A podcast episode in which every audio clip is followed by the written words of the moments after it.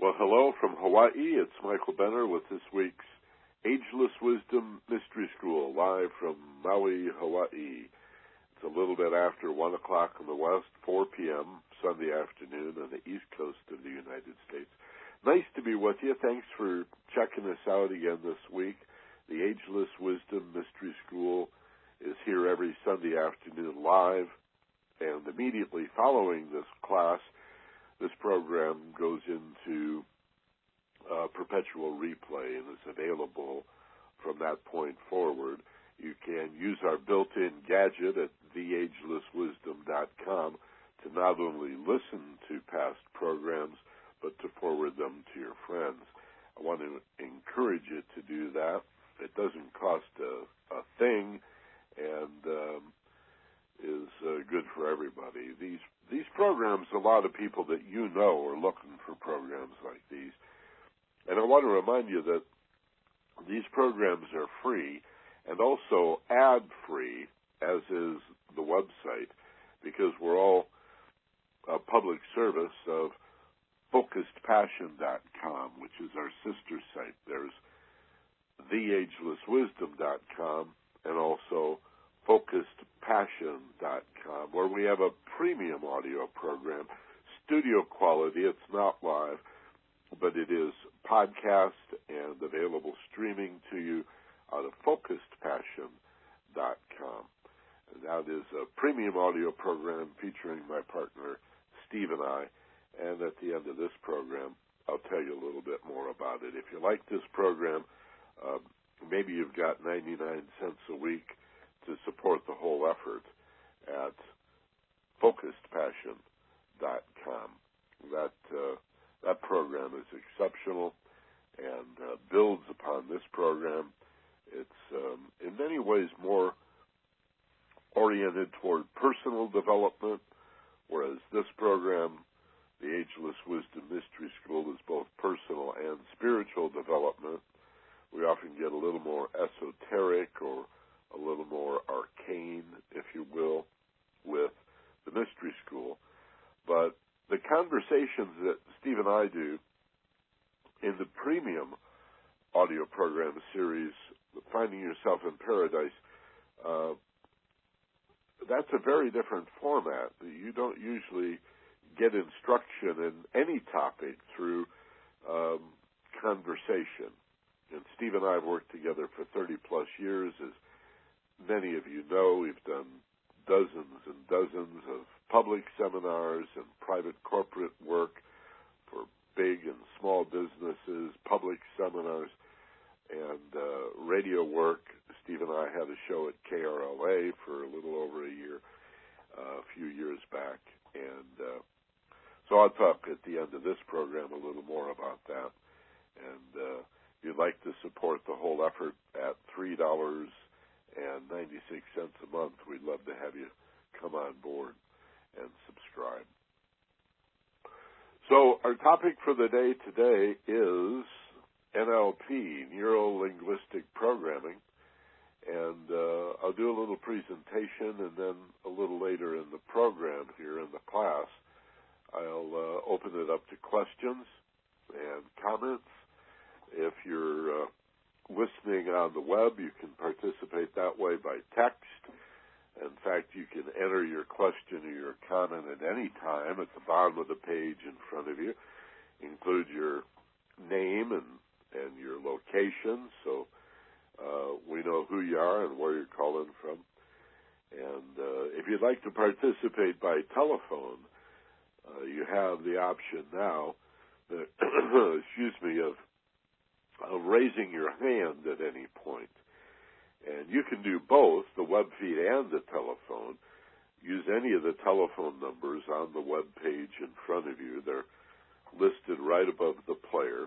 You'll see primary number, a backup number, and a link that says other numbers with dozens of phone numbers all over the United States. If you're worried about a toll call, find one near you use any one of those numbers. And when, prompted by the system, just enter the conference ID that you see posted on the web page in front of you. It ends with the pound sign. Enter the full conference ID with the pound sign, and the uh, the system will tell you that you're on board. And you'll be muted out. If you want to ask a question by telephone, press star two on your telephone pad at any time. That'll raise your hand, and uh, a little bit after my uh, well, again, the way I structure it is rather than going back and forth to text questions and and uh, audio questions.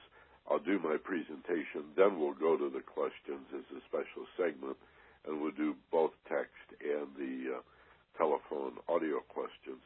Just remember, if you press star two, that'll raise your hand. I can unmute you as an individual, leave everybody else muted, um, talk to you. Everybody will be able to hear, and um, just like a class and then I'll put you back on mute uh, when you're done. Just allow for the 12 to 15 second delay between the web feed and, and the telephone. Telephone's live, the web feed is a, a bit delayed. That's how that works. Uh, don't press star two a second time unless you want to lower your hand. A third time would raise your hand. The fourth time would lower your hand, and um, the system will tell you about that also. So, star two is how you raise and lower your hand. All right. Well, let's talk a little about neurolinguistic programming. And uh, again, thanks for being with us today. I appreciate it. Uh, NLP or neurolinguistic programming was uh, really devised or invented, if you will, in the mid 1970s by a couple of fellows out of uh, the University of California at Santa Cruz, uh, Richard Bandler and John Grinder. Now, John Grinder was a professor, and may still be, as far as I know, a professor of linguistics at UC Santa Cruz, and um, was a, greatly inspired by Noam Chomsky, who is a linguist and uh, also very active in, uh, in, progressive political activities, anti-war activities, and if you're a uh, anti-war person and active in the pro-peace movement, I'm sure you're familiar with Noam Chomsky. Well, as a linguist, he contributed quite a bit to this field uh, through the work of uh, Dr. Grinder. Richard Bandler was a undergraduate in the mid 1970s. He had a master's degree as well as a bachelor's degree in philosophy and psychology. But he came to the linguist, Dr. Grinder, in um, I think 73 or 74, asking for help in creating a linguistic model or a paradigm of Gestalt therapy, which was invented by Fritz Perls the two of them working together drew upon Perls Gestalt therapy, also Virginia Satir, who's a family therapist, uh, the great hypnotherapist Milton Erickson, and the aforementioned Noam Chomsky. Pulling on these four scholars, they were looking for new language patterns, ways of using language to reprogram behavior. NLP, you see, is, I guess the way I would define it, is a very advanced and very sophisticated form of hypnosis. Uh, it uses the same altered states of deep relaxation, uh, the alpha and upper theta brainwave states, which are states of hypersuggestibility, that is, accelerated learning, where we can absorb or learn new information, comprehend and understand that information, apply that information with far fewer repetitions. We learn, understand, and perform at an accelerated rate in these deeply relaxed, uh, feeling very safe altered states of expanded awareness. And that's where hypnosis meets guided imagery, visualization, and various forms of meditation and contemplation. Um, if you're a, a regular student and you've been listening to me for some time, either on the net or on the uh, on the radio back in Los Angeles, you'll remember how strongly I felt and still feel about merging hypnosis and meditation, and how tragic it is to me that so many people meditate while knowing nothing of the powers of hypnosis, and vice versa. There are people that know a great deal about hypnosis and nothing of meditation. And uh, the two are allied, they go together. And neurolinguistic uh, programming, um, or NLP, I think embraces both the receptive or the receptivity of meditation and also the meta programming aspect of uh, hypnosis and, and self hypnosis, bundles it all together. Uh, I, am going to go into the basic suppositions of NLP at this point, so I'm not going to spend uh, more time with the story of these two fellows, Bandler and Grinder, other than to say that uh, Bandler ended up in a lot of trouble. He, uh, by the, uh, as I say, their first book uh, came out in the mid 1970s, and then they started writing other books and transcripts from their seminars. Um, Frogs into Princes, for example, is a good book. Um, often a starter book in NLP, and that's essentially a transcript of a seminar they did in the late 1970s or early 80s. But Richard Bandler got into trouble first with cocaine, and then uh, he actually was tried for murder at one point, the murder of a prostitute in the early to mid 1980s. And though he was found not guilty in the murder charge, uh, he was all caught up in cocaine usage and couldn't get clients, as you can imagine, would have a hard time getting clients, and his practice went to hell. And then he turned on Grinder, who in many ways was the superior of the two, and um, started fighting like, uh, you know, a couple getting a divorce about rights and who invented what and who had the rights to NLP and to call themselves the chief practitioner of NLP and all of that. Well, finally, by the early 1990s, suffice to say, they settled their differences. They came to some sort of agreement um, in terms of sharing the credit for developing the field, and uh, also signed a contract at that point, uh, each promising the other not to disparage the other and um, and degrade their contribution. So forevermore, I suppose Bandler and Grinder will be known as the fathers of neurolinguistic programming. Um, but it does have a rather sordid uh, uh, history. A lot of that you can just go to uh, Wikipedia and type NLP or neurolinguistic programming or the names Bandler and Grinder, and you'll find a lot of that in uh, Wikipedia. There's many other sites that are devoted to NLP. Some basic books on hypnosis are are a good idea, if uh, or meditation. If you're coming from either of those points of view, and you have a little bit of experience with either meditation, contemplation, a, a, receptive or use of these altered states, or the metaprogramming, um, the more causative parts of this accelerated learning in um, uh, basic uh, hypnosis and hypnotherapy.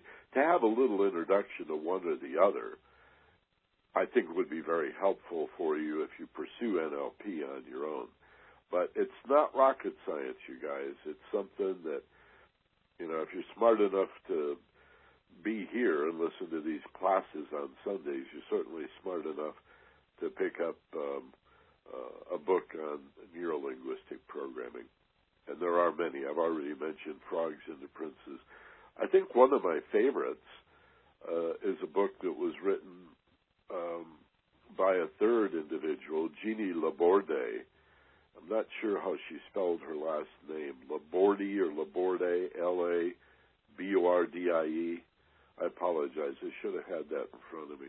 She wrote a great book 25 years ago or so, maybe 20 years ago, called Influencing with Integrity that I thought was a very good and remains a very good treatment of neurolinguistic programming and all that's involved, especially the idea of being in your integrity. Because from the beginning, NLP was designed to be used primarily in business to improve or enhance, not not clinically. You see, this is not this is used clinically now, but like many other tools, but it was really designed for use by businessmen and businesswomen to be more influential. But the idea was to do it in your integrity. Um, here we are in the year 2009 that we've all become uh, so cynical. We did a show on cynicism recently. You might find that as a, a, kind of a contradiction in terms. What business integrity? Uh, the, that's a contradiction. that's like military intelligence. They just don't go together. Uh, well, actually, they do, and, and, I'm sure.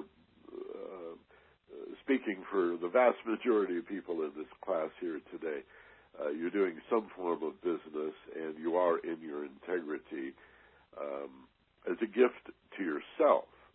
You know, when we operate from integrity, uh, from honesty, uh, that's a gift to the self. We don't necessarily do that primarily because other people benefit from our integrity, though they do. Uh, it's like forgiveness and compassion. The, the best reason to forgive someone or be compassionate is that it's a gift to yourself to stop dragging around the vengeance and the animosity and to just give all of that up. You know, people are so resistant to forgiveness. Um, well, th- th- this is similar.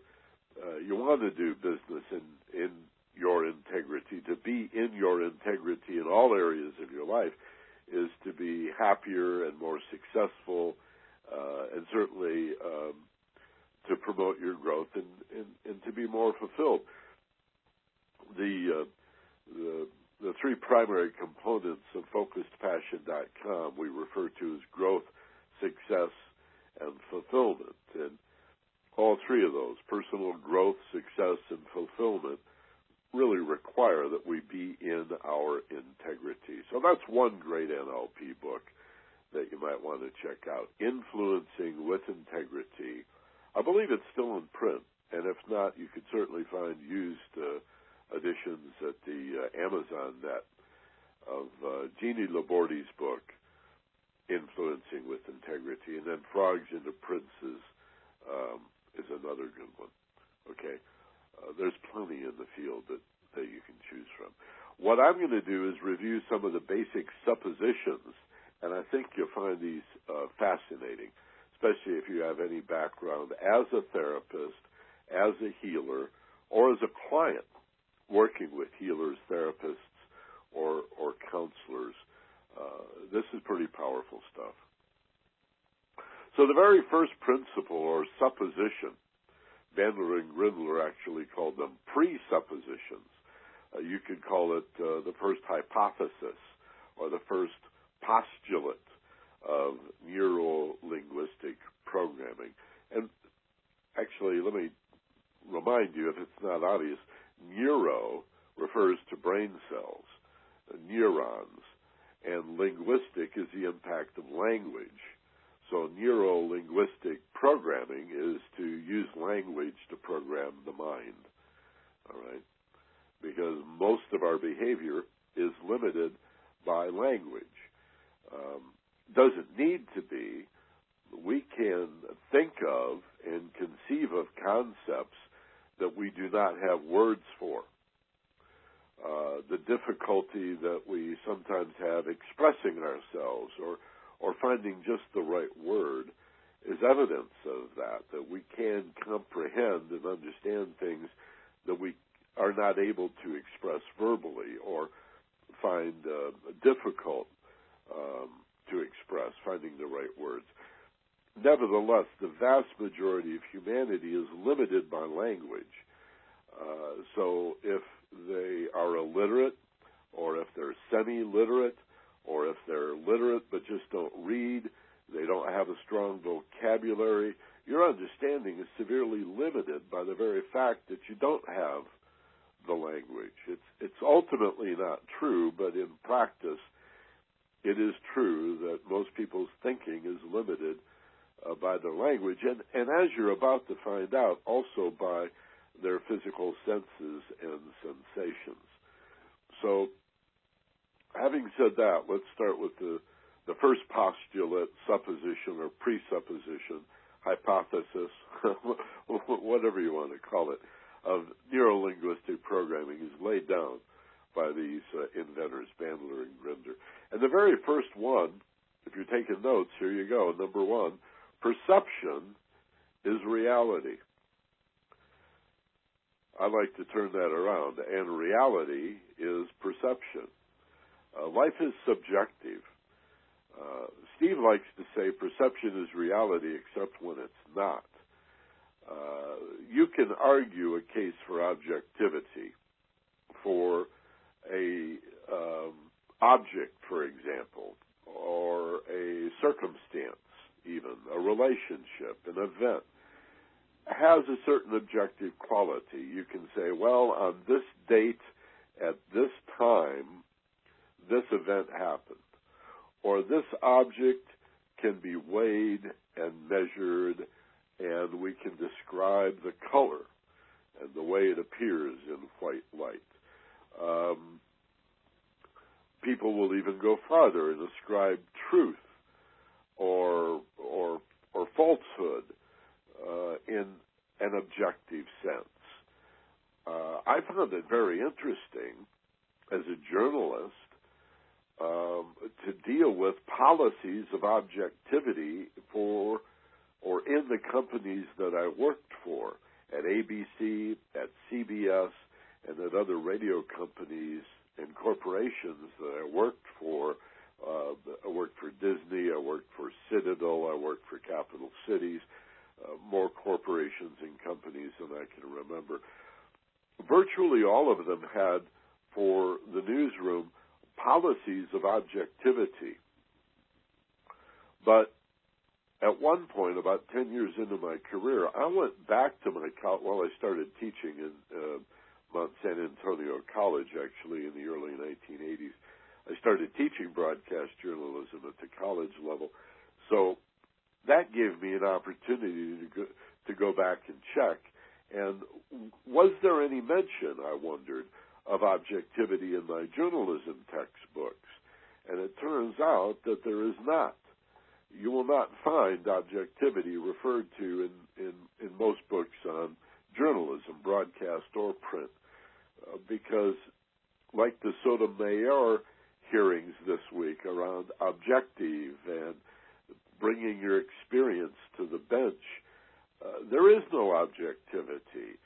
We can, from our subjective and personal points of view, uh, try to arrive at the best sense of objectivity that we can, but if you have not experienced something, it would be difficult to be objective about it.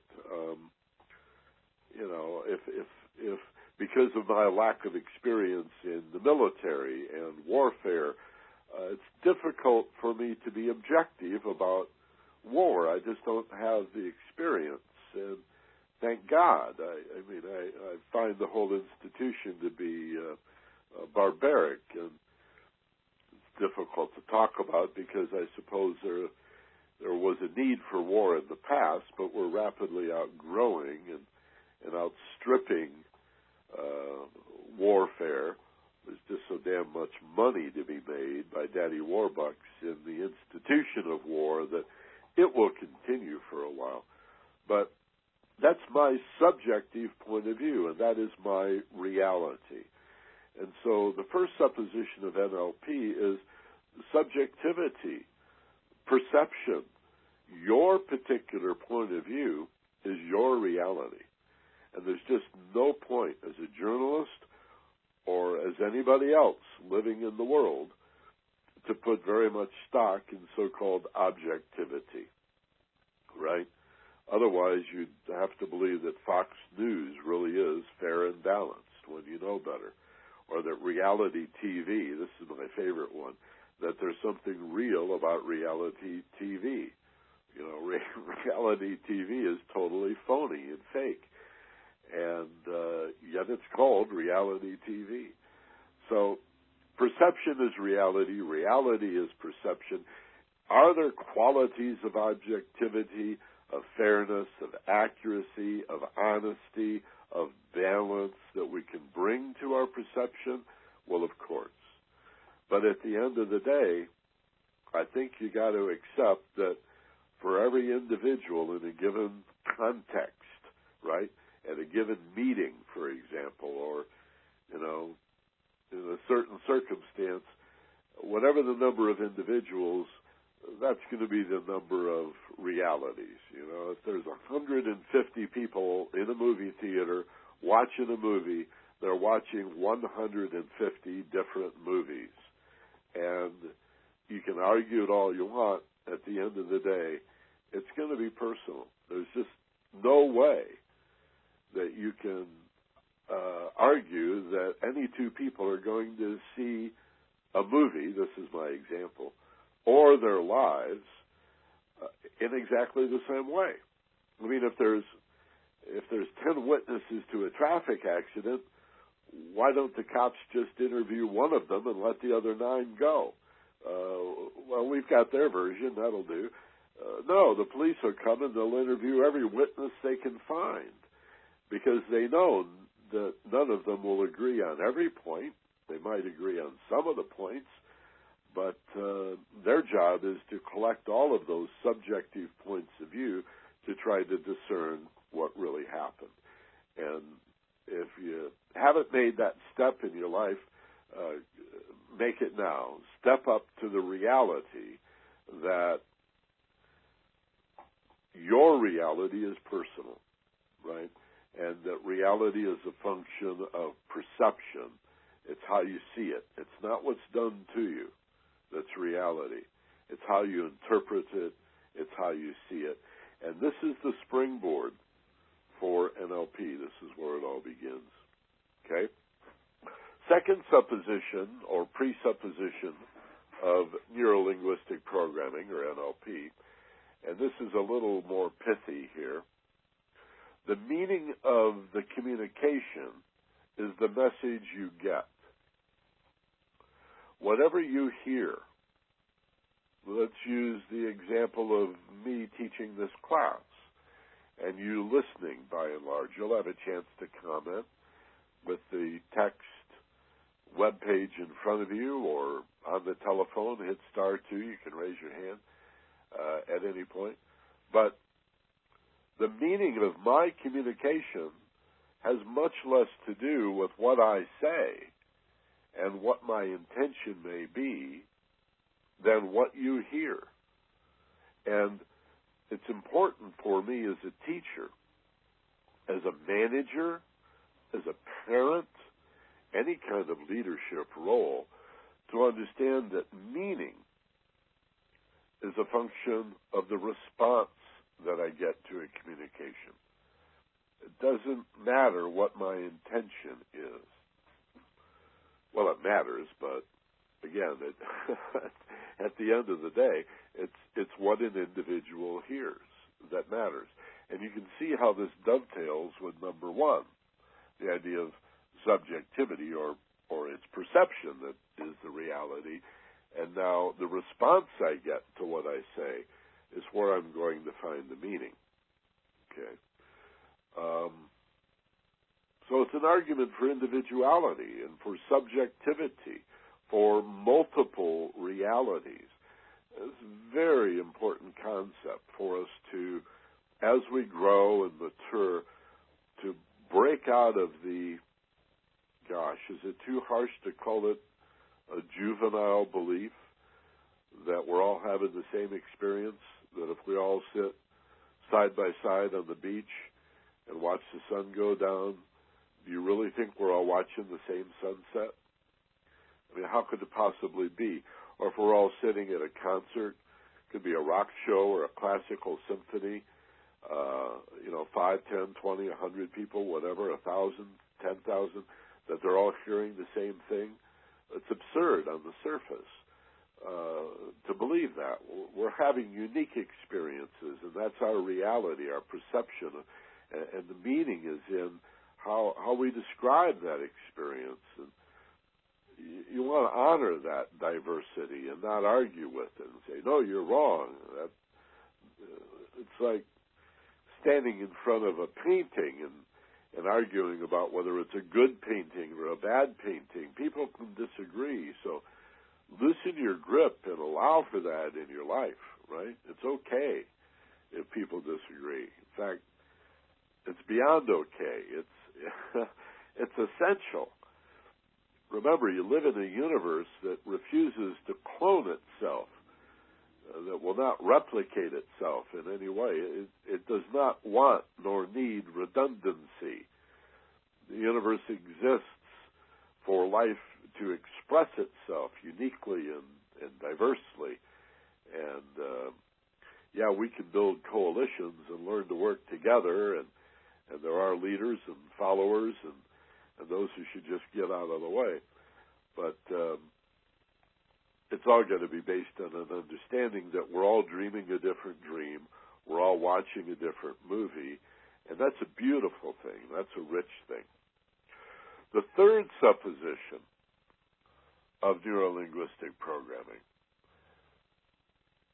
All distinctions that human beings are able to make concerning our environment and our behavior can be usefully represented through the five physical senses visually, auditorily, kinesthetically, or through the olfactory or gustatory sense. So, seeing, hearing, feeling in your body tactily, and then smelling, that's olfactory, and gustatory is the taste. All right? Listen to this supposition. This is extraordinary to hold this out 30 years ago, 35 years ago. All distinctions that human beings are able to make concerning our environment and our behavior can usefully be represented through our ability to describe how it looks, how it sounds, how it feels, how it smells, and how it tastes. All right?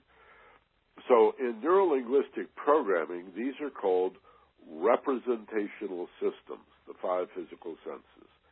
Representational systems, or for short, REP systems.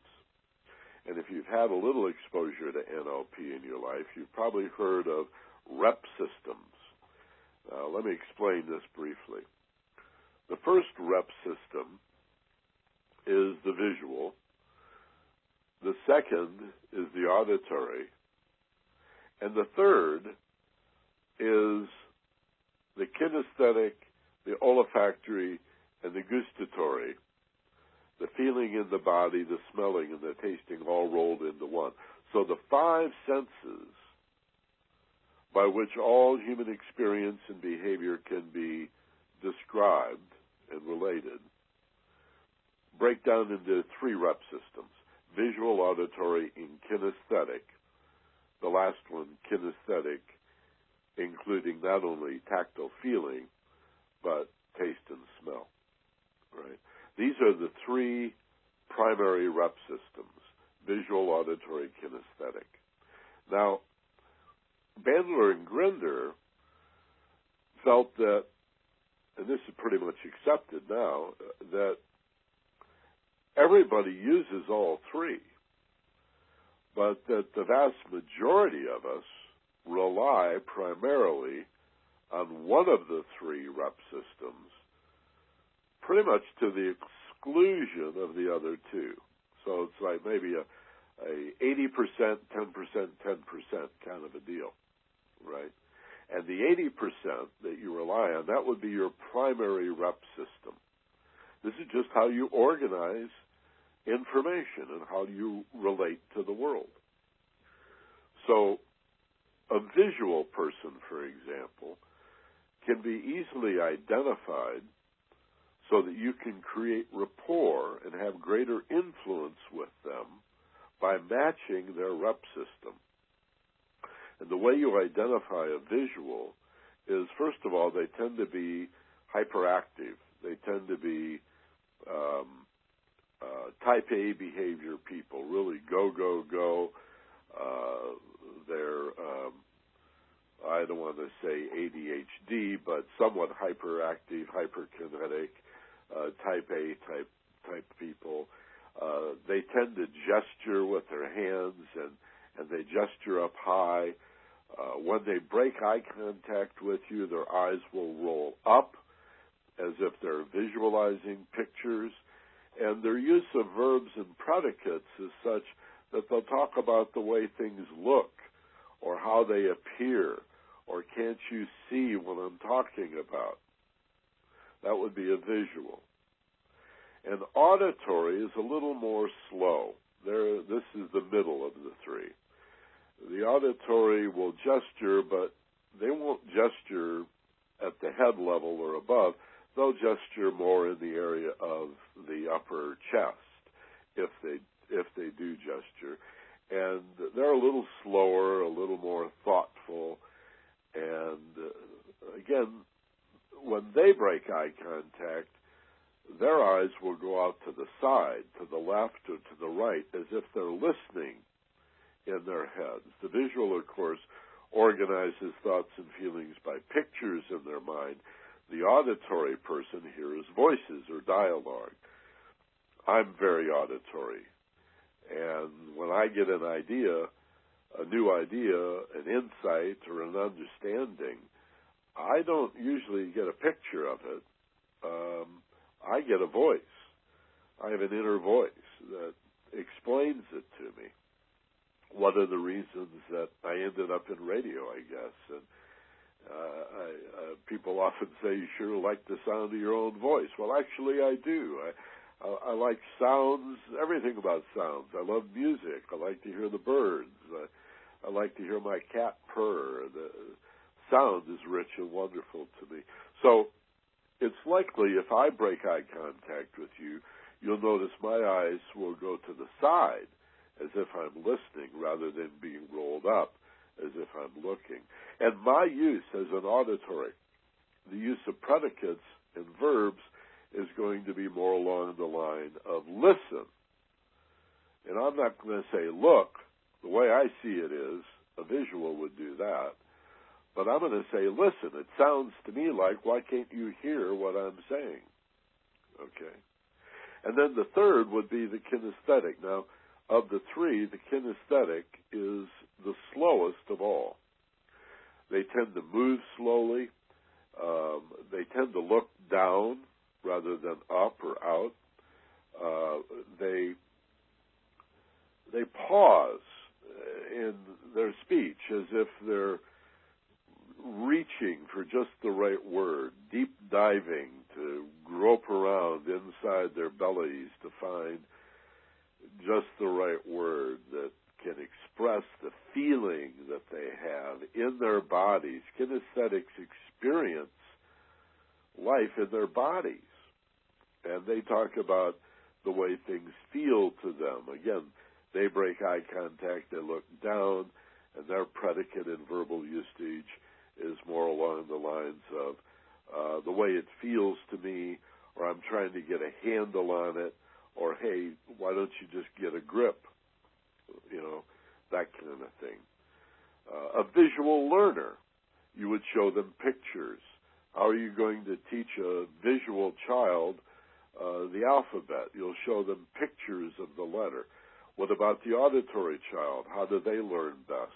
Well, they would best learn with phonetics, the sounding of the word. And the kinesthetic, well, they would do well if they had blocks, uh, shapes of, of letters that they could hold on to and feel with their fingers. Now, as adults, the idea is to, if you're, you know, a clinician or a practitioner, that's one thing. If you're a student, it's sort of on you. I'm, I guess, in a way, I'm putting it on you to decide: are you visual, auditory, or kinesthetic? Again, do you do you tend to look up and and experience new ideas and concepts as pictures? Do you say, "Look at this," and why can't you see it? And it appears to me. Are you kinesthetic? Do you grope for just the right word? Do you go slow? Do you look down into your body? Do you feel your feelings in your body literally? Or are you somewhere in the middle, the auditory, that is moderate in their energy level, looks out instead of up or down, and is likely to say, Listen, I want you to hear what I'm saying. It sounds to me like. Understand yourself, find your primary rep system, and you'll be able to develop the other two. Doesn't that make sense? You say, well, why would I want to develop the other two? So that you can flesh out your reality, so that you can have a picture and a sound and a feeling, all three. That, that makes life a whole lot richer. But even more to the point, so that you can match and create rapport with another individual in business or in your daily life and affairs at school or at home or with your best friends. Again, not in a selfish or or exclusive or manipulative way, but to find the rep system of somebody that you're engaged with so that you can match their rep system, right? If your spouse is a visual and you're an auditory, and they're talking about the way things look, and you keep talking about, listen to me, why, why can't you hear what I'm saying? And they say, well, I can see what you're saying, and look, it's, you're going to be like ships passing in the night. And when first offered this, even now, some of you might be dismissing what I'm saying and find it hard to believe that so much miscommunication or failure to communicate clearly could come from the fact that we rely so so heavily on one rep system or another. Again, I think it's about 80 10 10 in most people. So 80% of your understanding of reality is going to be one of these three. and then the other two maybe 10% each. Well, again, the the the two important points here are number one, as you find your primary rep system, you can develop the other two to be more well rounded, but also you can then discover the rep system of another individual that you want to influence and persuade and communicate with. Match their rep system. If they're a visual, you become a visual if they're talking about how things sound and they're looking out to the side rather than up or down, you shift into auditory, right? If they're a kinesthetic person, give them feedback that includes the word feel. You know, I feel your pain. Match their rep system. And there's more to this. There's even matching their breathing, uh, techniques called pacing, where you create this rapport and then you slow them down. Like if somebody's breathing rapidly, you match their breathing. You model their body language. That's part of this.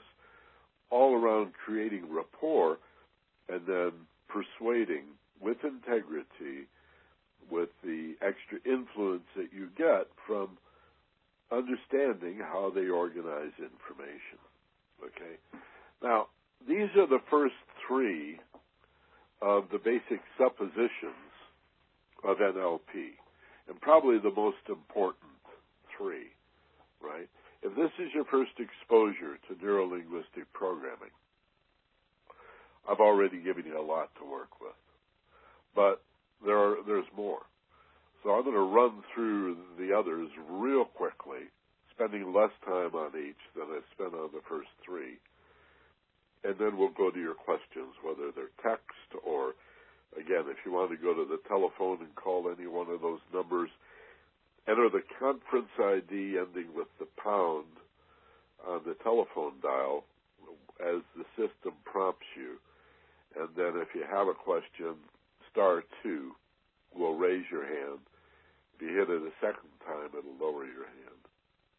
And we'll go to the text questions and the live questions on the telephone in just a minute. So to summarize the top three, perception is reality. There really is no objective reality. Life is what you make it. Okay? Life has its objective qualities, but you just, you know, in all practical terms, you got to come down on the side of accepting that if there's five billion people in the world, they're having five billion very different and unique experiences of the world around them. Perception is reality, number one. Number two, the meaning of the communication is in the response you get to it. It's important to have a clear intention and attempt to communicate whatever it is you want to communicate, but the ultimate meaning is in how it's heard and the response that's played back. And then thirdly, the idea of organizing information according to physical sense and sensation, and that the five physical senses are broken down into the three rep systems visual, auditory, and kinesthetic. The last one, kinesthetic, including feelings in the body, tactile sensation, plus olfactory and gustatory, the ability to smell and taste. Okay? Let me review some of the others quickly, and maybe in the future we'll come back and, and go a little more deeply into NLP if you feel like it, if you like this stuff. This is an area where I help a lot of uh, other facilitators in the field. I work with psychologists. I work with psychiatrists. Uh, I worked with neurosurgeons, but more commonly with family therapists, with body workers, with hypnotherapists and NLP practitioners um, to help them incorporate uh, these suppositions, these these concepts into their practice. Um, so let's review some of the others. Uh, the next one on my list is the resources an individual needs to effect a change are already within them. The idea that life never gives you a problem that you can't handle uh, that's another way of saying this. That everything you need to create change, healing, growth, improvement, betterment, unfoldment, everything you need is available to you. You have hundreds of millions, even billions of brain cells at birth idling waiting for instruction. What do you want me to be? What do you want me to do? It's been 2,500 years since Socrates said the unexamined life is not worth living, and yet the vast majority of us live our entire lives without seriously examining our point of view our worldview, our belief systems, why we think and feel and act the way we do. For the most part, these are not critical judgments that we've made. It's just uh, accepted beliefs that we've assumed because they we were born into them or they came from authoritative or high credible sources. And I noticed this doing talk shows over the years where people, if cornered by me saying, well, why do you believe that? My talk shows were always less about what you believe than why you believe it. We would use current events to get people to talk about what they believe, but then what was different about all of my radio programs is I would then go to why. And, well, why do you believe that? And most people had no idea why they believe what they believe. I, I, that's what was, to me anyway, what was so fascinating about those radio shows. And sometimes people would say really stupid things like, well, everybody knows that's true. You know, what? The earth is flat and the sun revolves around it? Everybody knows the earth is only 6,000 years old and everybody knows capital punishment is a deterrent and everybody knows there has to be war and everybody knows we're going to pollute the environment. You don't want to go back to horse-drawn carriages and kerosene lamps now, do you? And you know this this is a very critical period that we're experiencing as we move into this 21st century in the evolution of humanity, where significant numbers of us are saying, "Wait a minute, I." I think it's time I check in and re-examine some of my beliefs here. And instead of using school to train everybody to think the same way and act the same way and stand in line and toe the line and do everything the same way. We got to teach people to think for themselves, right? And however old you are and wherever you believe yourself to be in your education, to learn to think for yourself, well, not only is that a way of knowing yourself, but wouldn't it work the other way? Wouldn't you need to know yourself to think for yourself? Isn't that like cyclic, round and round? The more I know about myself, the more the, the better job I can do at being independent and really thinking for myself, and then that'll help me know myself better, and that'll help me think for myself, and then I'll begin to realize that I can believe in myself. And like this fourth supposition says, what if everything I need to create change and growth, improvement and healing in my life is available within me? Right? That is a basic fundamental truth. The next one is, uh, again, I, I just love all of these. The next one I, I really like. The map is not the territory. Uh, there's an old Buddhist saying that the finger pointing at the moon is not the moon. It's just, it's just pointing at the moon. Uh, I like even better the saying, the map is not the territory. We get so caught up in our linguistic constructions of reality, whether they're visual, auditory, or kinesthetic, we begin to confuse our opinions for facts. And we forget that many of our opinions are not factual.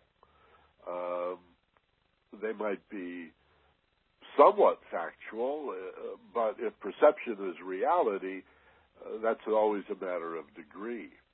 And to believe that your limited awareness is a full awareness and that your ideas are facts is part of confusing the map for the territory. We should always look at our understanding of ourselves and the world around us as a dynamic, unfolding, growing process, and that the more you know, the more there is to learn. The wise individual always lives his or her life backwards. Um, you know, we have this recent film of Benjamin Button and uh, the story that precedes it, and there's also um, the story of Merlin, who's supposedly you know, the wizard in King Arthur's time who lived his life backward. Um, in the old mystery schools of Egypt, you would enter after uh, making application. If you were accepted to the mystery school, you would enter as a hierophant or an expert, and after many, many years of study, you would graduate as a neophyte or a beginner. Again, the idea of living your life backward. In Buddhism, there's a reference to learning with beginner's mind. For example, I've played guitar for a little over 40 years now. Um, pretty much the majority of my life.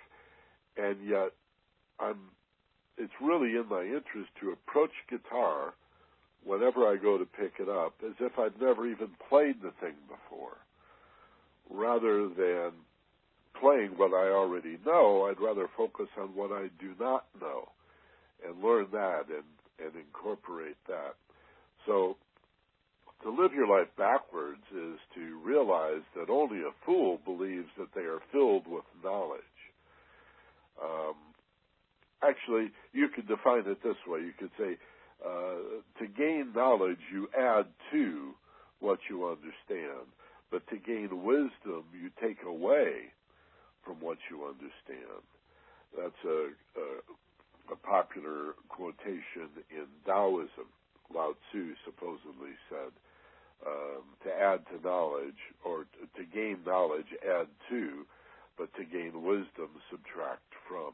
So the wise woman and man is a person that, as they gain knowledge, seek wisdom by stepping back and looking at an ever greater picture, a more comprehensive and more inclusive view of what it is that they have yet to understand, and thus they promote their growth. But don't confuse your modeling of reality for reality. The map is not the territory. Your beliefs are simply your beliefs. And the idea that they're factual, uh, that's not that's not all that important. What's a fact and what is right, and somebody who disagrees with you has to be wrong because you have to be right. Our linguistic constructions are merely maps they're not reality. Reality is perception. Is there an objective reality out there? It's easy to argue, yes. But how would you ever know? Because your perception of it is so unique. Let's look at a couple others. I like this one too. The positive worth of the individual, this is really directed at a practitioner or a cl- clinician. The positive worth of your client of the individual is always held constant. You never question their worth or value as an individual. While the value and the appropriateness of internal and or external behavior is questioned. So if somebody comes to you with a problem or a dysfunction, some sort of anxiety disorder or neurosis or depression or they think they're going crazy or whatever, um, remember that that's their behavior that you're questioning, not the worth of the individual. I have a stock phrase that I use with people, uh, usually in the first or second session, and I often repeat it. I'll tell people, you are not broken and you are not defective. There's nothing wrong with you that we can't fix, right? But or heal or learn about and understand that we can't change. But you're not defective. You're you're not bad or wrong, and people are so hard on themselves. I mean, with few exceptions, your worst critic is you. You would never allow other people to talk to you the way you talk to yourself. And it's sad to recognize what people do to themselves, how they hurt themselves and beat themselves up, how they criticize themselves as if there's some merit in that. No, don't do that. Criticize the behavior, if you will. Ask yourself, why am I repeating this dysfunctional behavior that causes so many problems? What is my secondary gain or the hidden payoff that I'm getting and behaving in this destructive way? Why do I sabotage myself, for example? Hold the worth of yourself or your client in high regard and question instead only the the appropriateness of the behavior. Excuse me a second here. Have a little sip of a little sip of my coffee. Couple of more, and then we'll go to your questions and comments. There is a positive intention motivating every behavior and a context in which every behavior has value. Every behavior, no matter how destructive it might look, has some positive intention. I, you know, this is sort of a scientific way of saying people are basically good and they want to be good. They want to be loving and kind. They want to be loved and lovable. They, uh, you know, we're born beautiful. We're born happy and giggling, and you know, a baby can get uncomfortable and cry, and as it gets older and learns the world around it, it goes through these problems with uh, sharing. It has those sharing challenges, and then it learns to assert itself as a separate being. It finds out it's not mom, it's not the environment, I'm a separate being. And about that time, it learns to say no. Isn't that a charming stage in child development when little Bobby or Sally learn to say no? right? Well, even that has a positive intention. It's called individuation, and it may upset you when the kid says no, but they need to learn to assert themselves. So there's always some positive intention motivating the behavior, no matter how negative, nihilistic, or, or self-destructive it may be. And the last one I'll mention is called feedback versus failure. And this is the idea that all results and all behaviors are achievements whether they look like it or not, whether they are the desired outcome for a given uh, task or or situation or not, uh, doesn't matter. That everything is an achievement. Uh, I'll illustrate this by reminding you of the famous story about uh, uh, Thomas Edison, who had failed, quote unquote, over a thousand times to invent a light bulb before he finally found the right element, the right filament made out of tungsten alloy um, to work as an electric light. And somebody said to Edison at one point, weren't you frustrated by all those failures? And Edison said, failure? What failure? He said, I learned a thousand different ways not to make a light bulb. So to see failure as an opportunity to learn, uh, to go beyond the negative connotation that school drummed into you that failure was a bad thing. And in your life and affairs, see failure as a stepping stone, as an opportunity to learn. You take a test, the most important questions on the test are the ones you got wrong, not the ones you got right. Rather than accept the grade and then go on to the next lesson, with your score of 60 or 70 or 80%, whatever, look at the ones you got wrong. And don't go on until you get all those right. That's the way a video game works. You don't go on to the next level till you master this level. And only then do you go on to the next level. To send children forward to the next lesson when they didn't do 100% is absurd. And if we're out of school now and adults living in the world, we have to embrace our mistakes and realize that what most people call a failure is really an opportunity for feedback and an opportunity to learn. And those are just some of the basic, those are the primary and, and basic suppositions of neurolinguistic programming that I thought I'd share with you today.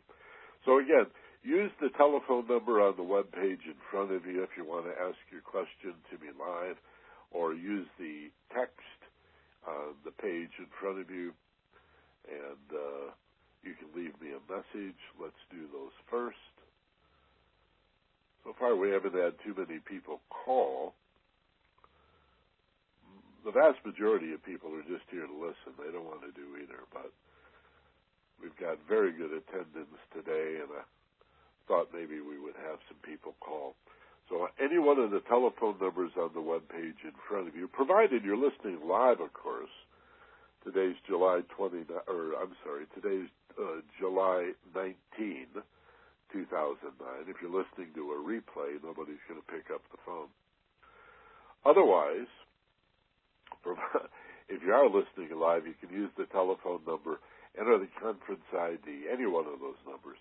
Use the enter the conference ID when you're prompted and if you want to ask your question of me personally, press star two, and that'll raise your hand.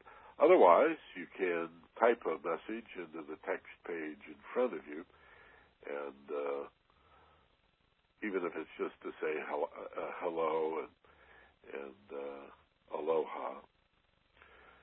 Let's start with the text messages. In uh, La Habra, Carol is with us as always, and uh, I don't think Carol's missed one class yet. Well, we'll have to come up with a special certificate for Carol. It's always nice, Carol, to know that you're out there. It means a lot. And she says, great subject, NLP, and hi again to Michael and Doreen.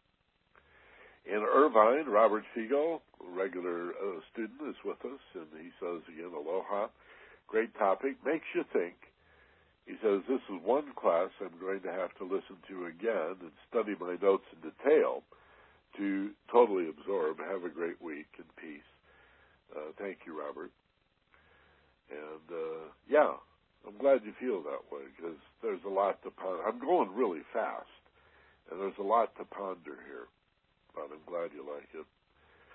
In uh, Tucson, Arizona, Lorelei Hatch is with us. She says, "Aloha, Michael." She says, Wow, I've never even heard of NLP before. Learning and using these techniques will be a great way to improve my ability to communicate in business and with friends and family. Uh, great class as always, and thanks for the education. Peace and love to you and Doreen. And that's from Lorelei in Tucson, Arizona, actually, Surprise, Arizona, nearby. And uh, thanks for that, Lorelei. Yeah, again, the idea that um, I especially like the idea that we can uh, have a greater influence on people by matching rapport, um, creating rapport, and then matching rep systems is probably a better way of saying it. Um, you know, a simple little trick along these lines is to acknowledge some merit or some degree of truth or some degree of merit in the argument of somebody who opposes you. You know how the tug of war begins. Somebody says something, you disagree, um, that raises their hackles, they disagree and argue back like the family getting together for Thanksgiving or Christmas, and pretty soon somebody's throwing the turkey at you and yelling, and uh, you know, religion and politics does it all the time.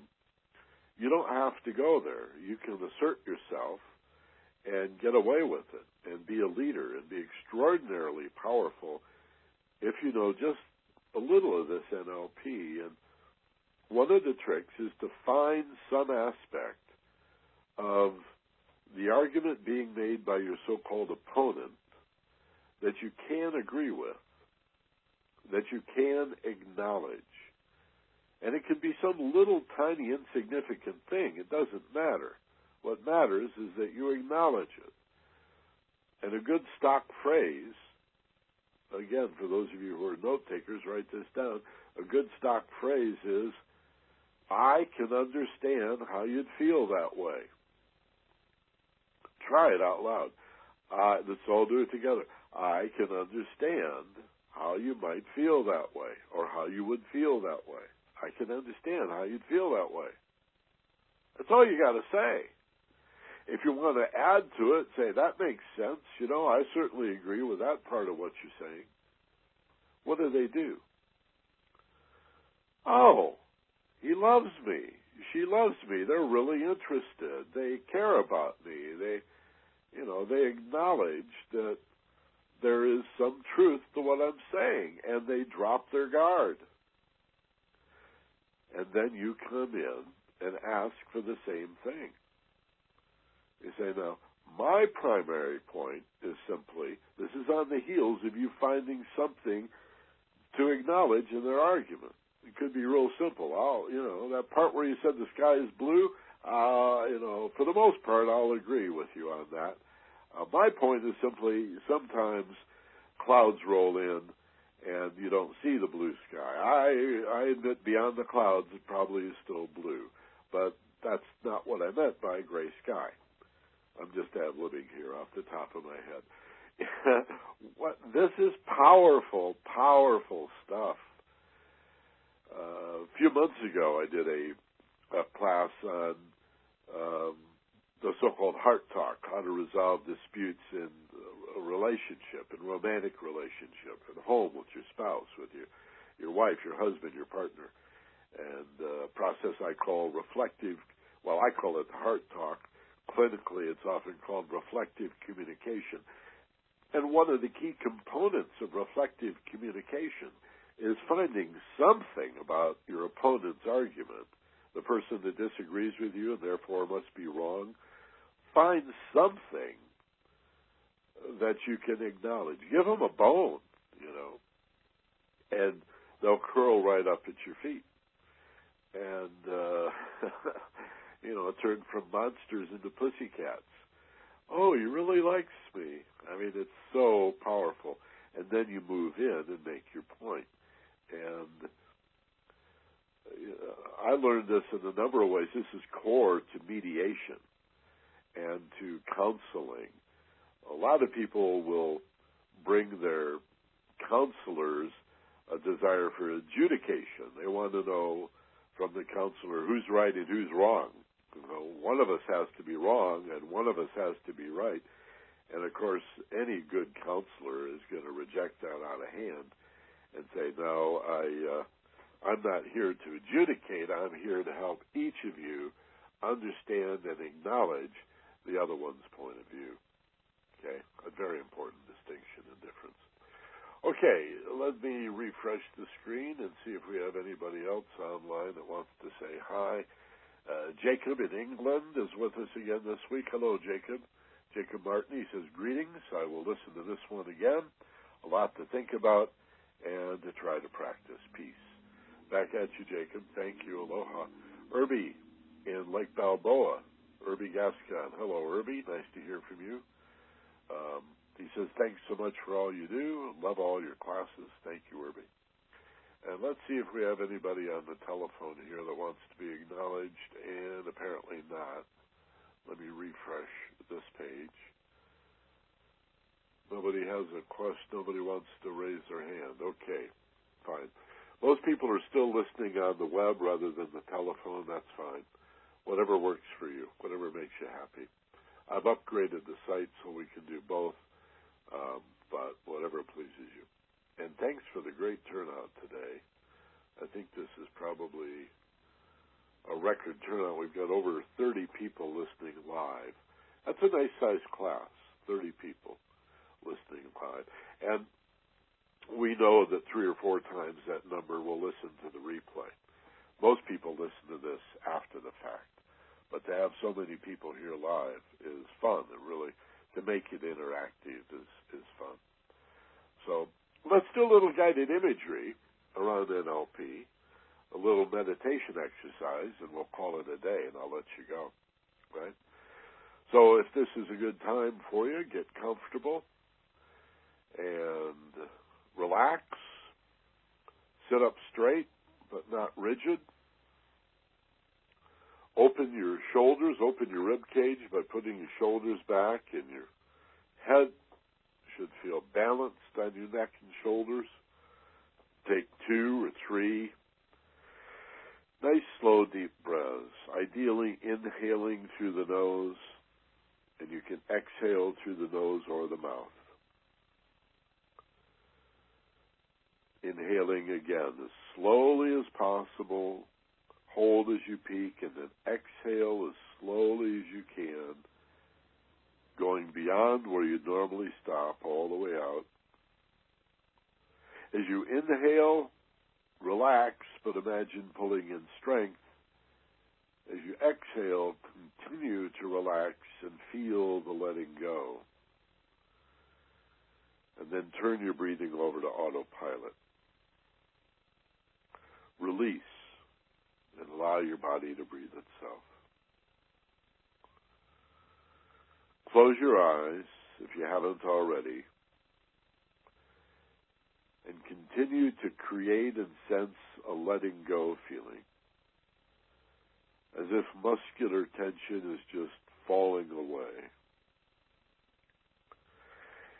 As if you can imagine how it might feel to be a stick of butter on a warm day. And you just slowly soften like butter in the sunshine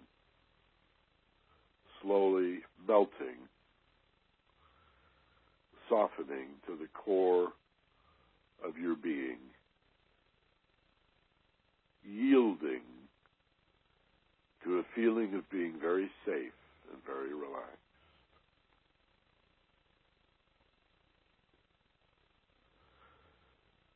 Remember, you don't need to quiet the mind or calm the emotional nature to practice meditation. You practice meditation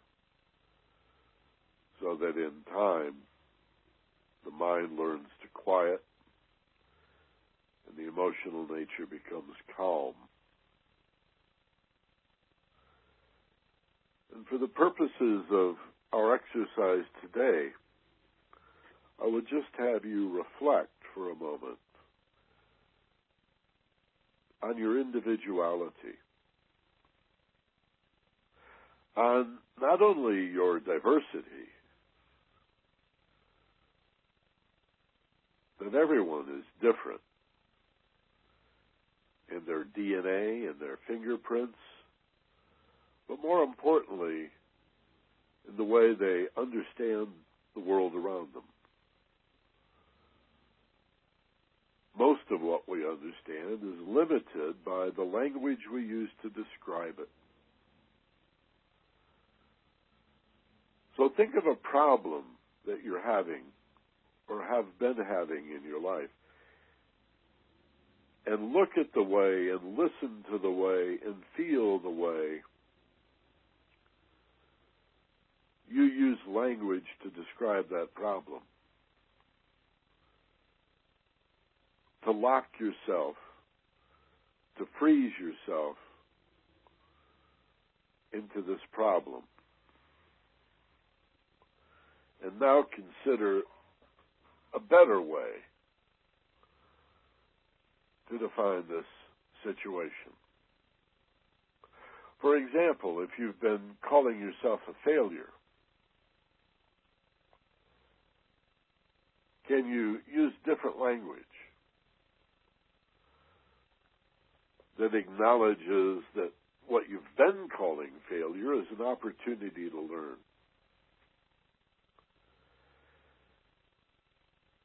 if you've been feeling like there's something bad or wrong with you,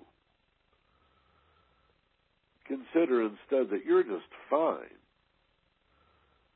But you've been confused by false concepts that maybe served you at one point, but you've outgrown and have now become dysfunctional. But treat yourself gently. You're not bad. It's the behavior that's bad.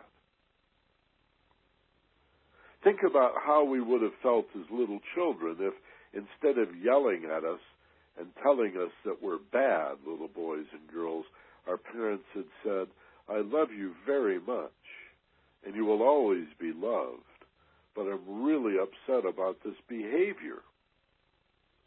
And the behavior is bad and you are good and I love you. Now let's talk about improving the behavior. Very important distinction. Have you been too hard? Are you being way too critical of yourself? For when you argue for your limitations, they become yours. When you fight for your right, to be essentially a helpless victim of life. You create that reality. The way you perceive the world, and the language that you use to describe the world is for most people the prison in which they live. When it could be this magnificent, unbounded opportunity to do, have, and be more and more and more.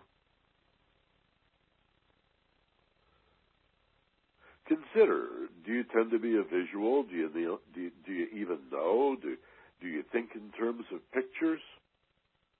Do your thoughts race? Do you argue with yourself a lot? Do you do you verbally talk about how things look, how they appear, why it's easily seen, why can't you see? Or are you more of an auditory that says listen rather than look, and it sounds like, and why can't you hear me the way I hear it is? Or do you tend to be mostly kinesthetic and in your feelings and slow to respond, to even rely on language. And whichever of those three is your primary rep system, develop the other two. Watch other people. Listen to other people. Reach out and feel other people. And connect with them. Is this person a visual? Watch their eyes. Do they roll up? When they break eye contact, do they look to the side? Or do they look down? Visual, auditory, kinesthetic. Do they talk about the way things look, the way they sound, or the way they feel? Are they hyperactive or moderately active or slow in their activity? And then match that rep system, whether it's your children or your parents, your your spouse, your boss, or somebody that works for you whatever the situation or circumstance, connect, meet them on their level. Know that everyone's basically good. But also know the map is not the territory. And you can lift people to a more inclusive and expanded worldview where they can see what you have seen Many times when someone disagrees with you and you believe they're wrong, they're not opposing you. They just may not know as much as you do. And if you believe that's the case, instead of opposing them, educate them. But do it by creating rapport, by acknowledging the part of their position that you can acknowledge, whatever part that is. Go out of your way to say in your integrity whenever you can, well, uh, you know, that makes sense. I can understand how you'd feel that way. Give what it is you'd like to receive. It always works. It's exceedingly powerful. If you do it from love and truth and honesty, you're always in your integrity. You create better relationships and more understanding. You become a true leader of people. And life becomes very, very rich and very rewarding, very wonderful. To think for yourself, you really have to know who you are. This is a wonderful way to know yourself and to understand yourself. And if you are a practitioner, whatever, a masseuse, a body worker, a performer, a dancer, a singer, a craftsman, an artist, a therapist, a doctor, whatever is your role of working with other people, honor that they're basically good, that their intention is good. And even when they sabotage themselves and hurt others, there's something good deep in there, underneath the fear, underneath the self torment and even the self sabotage, even the death wish that many people carry with them, is a will to good and a will to love.